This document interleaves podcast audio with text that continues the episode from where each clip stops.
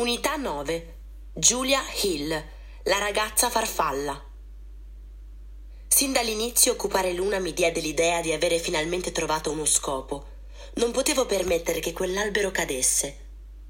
Nonostante la fermezza della mia decisione, però, nel corso dei due anni anch'io avrei dovuto fare i conti con la paura, la stanchezza, i dubbi soprattutto quando tutti gli altri attivisti se ne andarono e io rimasi sola su quella piccola piattaforma costruita a oltre 50 metri da terra.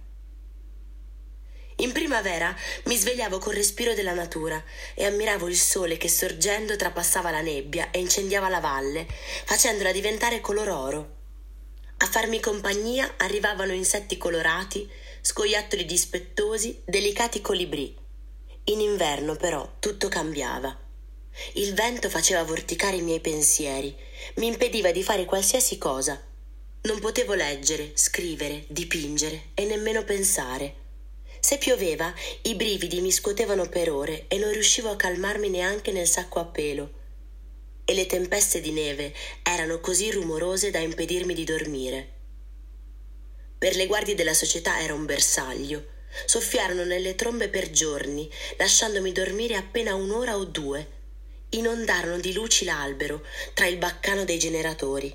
Mi minacciarono e mi insultarono. Cercarono di intimorirmi abbattendo gli alberi intorno a Luna e avvicinandosi sempre più con le motoseghe e gli elicotteri alla mia piattaforma. Fu assistere alla distruzione della foresta che mi circondava la cosa più difficile da sopportare. Ogni volta che una motosega tagliava quegli alberi, sembrava che entrasse anche in me quello scempio mi ha provocato un dolore che mi rimarrà per tutta la vita. Nello stesso tempo, però, mi ha dato la forza per non arrendermi. Quando pensavo di non farcela più, reagivo guardandomi attorno.